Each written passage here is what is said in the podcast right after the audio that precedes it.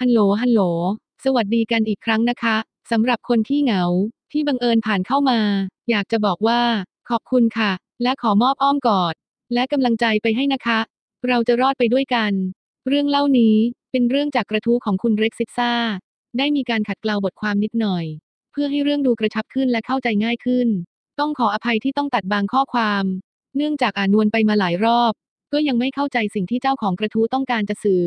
ใครที่ต้องการอ่านเรื่องเต็ม เข้าไปค้นหาในพันทิปได้เลยค่ะ เรามาเริ่มเรื่องกันเลยดีกว่า ตีตีตีตีตีรถไฟฟ้า BTS กำลังเปิดประตู คนจำนวนไม่น้อยก้าวออกไป ประตูปิด รถไฟโล่งอีกครั้ง ฉันเดินลงไปนั่งที่ว่าง สายตาพลางมองชมวิวไปเรื่อยๆ วันนี้ท้องฟ้าสว่างเป็นสีฟ้า แสงแดดอ่อนๆ ยามเช้า ส่องผ่านหน้าต่างรถไฟฟ้าที่วิ่งด้วยความเร็ว เป็นแสงวิบวับสีทอง มันอบอุ่นหัวใจอย่างบอกไม่ถูก หัวใจรู้สึกตื้นตันถึงความสุขเล็กๆนี้ น้ำตาถึงกลับเอ่อขึ้นมาคลอ คงจะมีรักจริงรออยู่ ที่ดินแดนใดสักแห่ง คงมีใครสักคนรออยู่ตรงนั้น เพลงดังขึ้นในหู ฉันฟังเพลงนี้ทุกเช้า จริง ๆ ไม่ใช่ว่าเพลงเพราะเท่านั้น แต่เพราะหวังว่าเสียงเพลงนี้ มันจะทะลุไปถึงจิตใต้สำนึกให้เชื่อ เชื่อในสิ่งที่เพลงกำลังบอก ให้เชื่อแบบหมดหัวใจไปเลย ฉันหายใจเข้าแรงๆแล้วกลืนก้อนที่จุกคออยู่ลงไป เกินสองปีเต็มแล้ว ที่ชีวิตผ่านจุดต่ำสุดมาได้ ตอนนั้นทำไมโง่ได้ขนาดนั้นวะ โทรมาหาทีไร เสียงเหมือนแอบคุยอยู่ในห้องน้ำทุกครั้ง เราเคยโง่ขนาดนั้นเลยหรอวะ ส่งเงินจากไทยไปอเมริกาช่วยผู้ชายเลวๆนั่น ที่โทรมาขอเงิน เพราะไม่มีเงินจ่ายค่าโทรศัพท์ที่พังไป ค่ารายเดือนที่ติดอยู่ แต่สุดท้ายเอาเงินไปเที่ยวกับผู้หญิง สลัด สมเพชตัวเองที่ขนาดล็อกอินออนไลน์ เข้าไปดูประวัติการโทรเพื่อจะจ่ายตังค์ให้ แล้วก็รู้เลยว่า มันถึงขั้นย้ายมาอยู่ด้วยกันแล้ว น้องสาวแท้ๆของมัน ที่ไปเยี่ยมมันที่อเมริกามา ก็ยังมา confirm ว่าสองคนนี้เขาสนิทกัน take care กันผิดปกตินะ ดูออกว่าพี่ชอบแฟนของเพื่อนสนิทตัวเอง ไปไหนก็ไปกันสามคน คงมีความหมายใดซ่อนอยู่ ในการรอคอยที่แสนนาน คงจะมีสักวันฉันคงได้เจอ ข้อความจากแอป Tinder กระพริบ Hey Rex what is up let us go out tomorrow night หนุ่ม Canadian ผู้เคลมว่าตัวเองเป็นสตาร์ทอัพ แวะมาฟังสัมมนาที่ไทย 5 วัน ขอนัดเดทคืนพรุ่งนี้ หลังจากคุยกันมาสองวัน เออ ว่าง ดูจากรูปแล้วก็ไม่อ้วน หน้าตาพอใช้ พรุ่งนี้ไม่มีอะไรทำด้วย ไปเจอหลังเข้ายิมละกัน ตอนนี้ในโทรศัพท์ฉัน มีแอปหาคู่สองอัน ทั้ง Tinder และ OKC เอาจริง ๆ ฉันก็ไม่ได้รู้สึกรีบร้อน อยากหาผู้อะไรหรอกนะ แค่รู้สึกว่าอยากเปิดโลกกระทัศน์มากกว่า ที่ผ่านมาเดทแต่ผู้ชายไทย และโดนหักหลังถึงสองรอบ รวมทั้งรอบล่าสุด คนที่คบกันตั้งแต่ตอนเรียนโท อยู่ด้วยกันตลอดเวลา คนที่ร้องไห้เป็นบ้าเป็นหลัง เวลาเรางอนแล้วขอเลิก คนที่ติดรสชาติอาหารที่เราทำตอนนั้นหลังจากกลับมาไทย เราก็อ้วนขึ้นเป็นสิบโล เราสูง 150 กว่า แล้วก็เริ่มไหวตัวทัน ว่าคนที่คบที่ยังอยู่อเมริกา กำลังคบซ้อน เราเริ่มวิ่งทุกวัน จนน้ำหนักลงมาประมาณหนึ่ง แล้วยังไม่ไวบินไปหาที่อเมริกา ไปทำอาหารให้กิน ไปดูแล และได้ดูละครแหกเนตร แกล้งทำว่าทุกอย่างเหมือนเดิม ทั้งที่ข้างในลึกๆ รู้แล้วว่าทุกอย่างไม่เหมือนเดิม มันรั้งไม่ได้แล้ว เสียดายค่าตั๋วเครื่องบินหึหึหัวเราะในใจเบาๆทำบุญให้มันไปละกัน คนเราเวลาที่หมดรัก ต่อให้ผู้หญิงปีกงอก ลายร่างเป็นนางฟ้าต่อหน้าต่อตา มันก็มองไม่เห็นค่าหรอกว่ะ แต่เชื่อไหม นี่คืออาการทั่วไป ของผู้หญิงที่รักตัวเอง น้อยเกินไป ผู้หญิงที่ไม่รู้จักคุณค่าของตัวเอง เอาโลกของเราไปหมุนรอบเขา รอโทรศัพท์เขา ความสุขเกิดจากเขา เราอยู่เองไม่ได้ แค่นึกย้อนกลับไป ยังยี้ตัวเองเลย เราเคยลดคุณค่าของตัวเอง ให้ตกต่ำถึงขนาดนั้น ขนาดโดนขอเลิก ทั้งที่ไม่ได้ทำอะไรผิด ผิดที่เราเรียนจบก่อน บินกลับมาก่อน เพียงเพราะคนเราเปลี่ยนใจ ไปจากความอ่อนไหวของตัวเอง เรากลับง้อให้คืนดี นี่คือสิ่งที่เสียใจ ทุกครั้งที่นึกย้อนกลับไป จุดจุดจุดจุดฉันจะไม่กลับไปเป็นแบบนั้นอีก บาดแผลมันหายไปนานแล้ว หลังจากออกทริปเที่ยวคนเดียวในอังกฤษหนึ่งอาทิตย์เต็มๆ โลกของฉันเปลี่ยนไปอย่างสิ้นเชิง ฉันเข้มแข็ง up level มาหลาย step มาก แต่สิ่งที่ติดในใจอยากบอกผู้หญิงทุกคน จนเราต้องมาแชร์เป็นกระทู้ คือเรื่องนี้แหละ ชีวิตจริงของเราที่เคยไม่เห็นหัวตัวเอง พยายามมองข้ามสัญชาตญาณที่เตือนให้เลิก อย่ายื้อ อย่ารั้งผู้ชายที่หลอกเราทำร้ายทรยศเรา และการเดินทางค้นพบความหมายของตัวเอง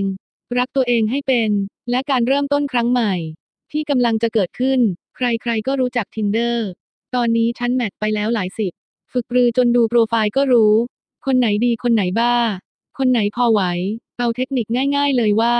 ถ้าใครมีเซลฟี่มากกว่าสองรูปขึ้นไปเนี่ย ให้ยี้ไว้ก่อน จุดจุดจุดจุด Rex คือชื่อฉันในวงการแอปหาคู่นี่แหละ ต่อไปนี้ ฉันคือผู้ล่า ฉันจะอยู่บนสุดของห่วงโซ่นี้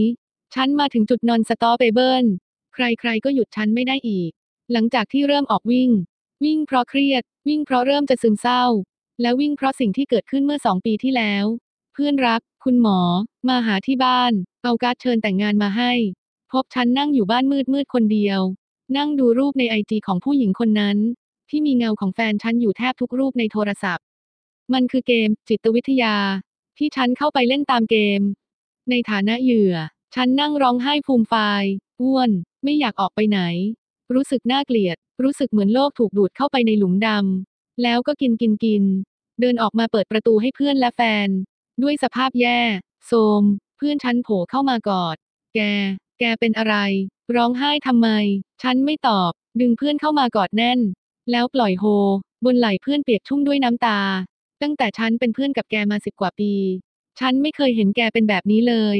ฉันชวนแกไปไหน แกไม่ยอมไป เก็บตัวอยู่แต่กับบ้านทำไมแกกลายเป็นคนอมทุกข์ได้ขนาดนี้ แกเป็นคนร่าเริง มองโลกในแง่บวกเต็มไปด้วยพลัง แกคนนั้นหายไปไหนจนฉันตกใจ เพื่อน แกเป็นคนเก่งมาก ได้ทุนเรียนมาตลอด แกลืมไปแล้วหรอว่าแกเก่งมาก ฉันชื่นชมแกมาตลอด แกต้องผ่านมันไปได้ ฉันจะรอดูวันที่แกกลับมาร่าเริงเหมือนเดิม หลังจากวันนั้นเหมือนถูกกระชากให้มายืนหน้ากระจกบานใหญ่ แล้วส่องกลับมาดูสภาพตัวเองทำไมสารรูปมันถึงได้แย่ขนาดนี้ เรายังรักตัวเองไม่ลงเลย เหมือนตัวแผ่รังสีความเศร้า ใครอยู่ใกล้ก็พลอยเศร้าไปด้วย แล้วใครจะอยากอยู่ข้างๆคนที่ห่อเหี่ยว ไร้เรี่ยวแรง ดวงตาหดหู่ อย่าว่าแต่ดึงดูดเลย นั่นคือครั้งสุดท้ายที่จำความได้ ว่าความน่าเกลียดมันเป็นยังไง ไม่ใช่รูปร่าง ไม่ใช่หน้าตา แต่คือทั้งจิตวิญญาณที่ไม่มีพลังงานดี ๆ เหลืออยู่ ความไร้ค่า สิ้นหวัง รอคอย หลอกตัวเอง เมื่อเข้าครอบงำใคร คนนั้นก็จะพูด คิด และทำในสิ่งที่ผลักให้คนอื่นไม่อยากเข้าใกล้ อยู่ไหนนะ มือล้วงลงไปในลิ้นชักขวานหาของ ฉันต้องผอมให้เร็วที่สุด ฉันต้องผอม ต้องสวย ไม่มีเวลารอแล้ว ต้องหลุดพ้นจากจุดต่ำตรงนี้ให้ได้ มือสะดุดเข้ากับถุงพลาสติกใบเล็ก ซองยาลดความอ้วน ที่คนรู้จักแนะนำมา แคปซูลสีขาวฟ้าเพียงพอสำหรับหนึ่งเดือน ฉันคว้าเข้าปากแล้วดื่มน้ำตาม พบออกไปทำงานด้วย เริ่มออกฤทธิ์แล้ว ขอเวลาไม่นานฉันจะผอม จะสวย แกจะต้องกลับมา หัวใจเต้นรัวๆ วิววิวๆไม่ใช่เพราะความดีใจ มันคือฤทธิ์ยา ปากแห้ง ใจสั่น หิวน้ำมาก หัวเบาวิว เหมือนจะเป็นลมล้มลงไปได้ทุกขณะ ไม่หิวข้าวเลยสักนิด ในใจโลดแล่น ผอมแน่งานนี้ มือที่สองกินเข้าไป มือที่สามจัดไปอีกดอก ความรู้สึกเหมือนเดินบนปุยเมฆ มันเบาวิว ในขณะที่หัวใจเต้นพลิ้ว เหมือนดื่มกาแฟดำรวดเดียวสิบแก้ว ร่างกายกำลังเบิร์นสินะ คืนนั้นเข้านอนตามปกติ หลับได้ไม่มีปัญหา หลับลึกจนฝัน ฝันหวาน แล้วอยู่ๆตึบตึบๆหัวใจเต้นแรงเพียงครั้งเดียวแล้วหยุด ตาฉันเบิกโพลง หัวใจหยุดเต้น สติในตอนนั้นคิดว่า ฉันกำลังจะตาย หัวใจว่างไปนานมาก เหมือนขาดอากาศหายใจ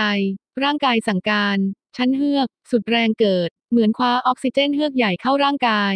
ตูบตับตูบตับตูบตับ หัวใจกลับมาเต้นตามปกติ ฉันรีบผวาลุกขึ้นนั่งบนเตียง ตาสว่างเกือบตายแล้วจริง ๆ ที่เขาว่ากันว่า ยาลดความอ้วนมันอันตราย วันนี้เกือบเอาชีวิตเข้าแลกเพื่อได้รู้ในสิ่งที่คนเขาบอกกันมา ความผอมกับโอกาสที่จะใช้ชีวิตอย่างสวยงามอีกครั้งทำไมต้องแลกฉันลุกขึ้นจากเตียง คว้าเอายาลดความอ้วนทั้งถุงปาลงถังขยะ บัดซบ วันรุ่งขึ้นคว้ารองเท้า แล้วออกไปวิ่ง เจ้าของกระทู้จบเรื่องไว้เพียงเท่านี้ ยังไม่มีอัปเดตใหม่นะคะ แต่เราเชื่อว่า ธอคนนี้คงผอมสวยได้สมใจอยากแล้ว ป่านนี้คงเป็นดาวในสนามนักวิ่ง อยู่แห่งใดแห่งหนึ่งอย่างแน่นอน แล้วคุณล่ะคะ มีวิธีรับมือกับอาการอกหักกันอย่างไรบ้าง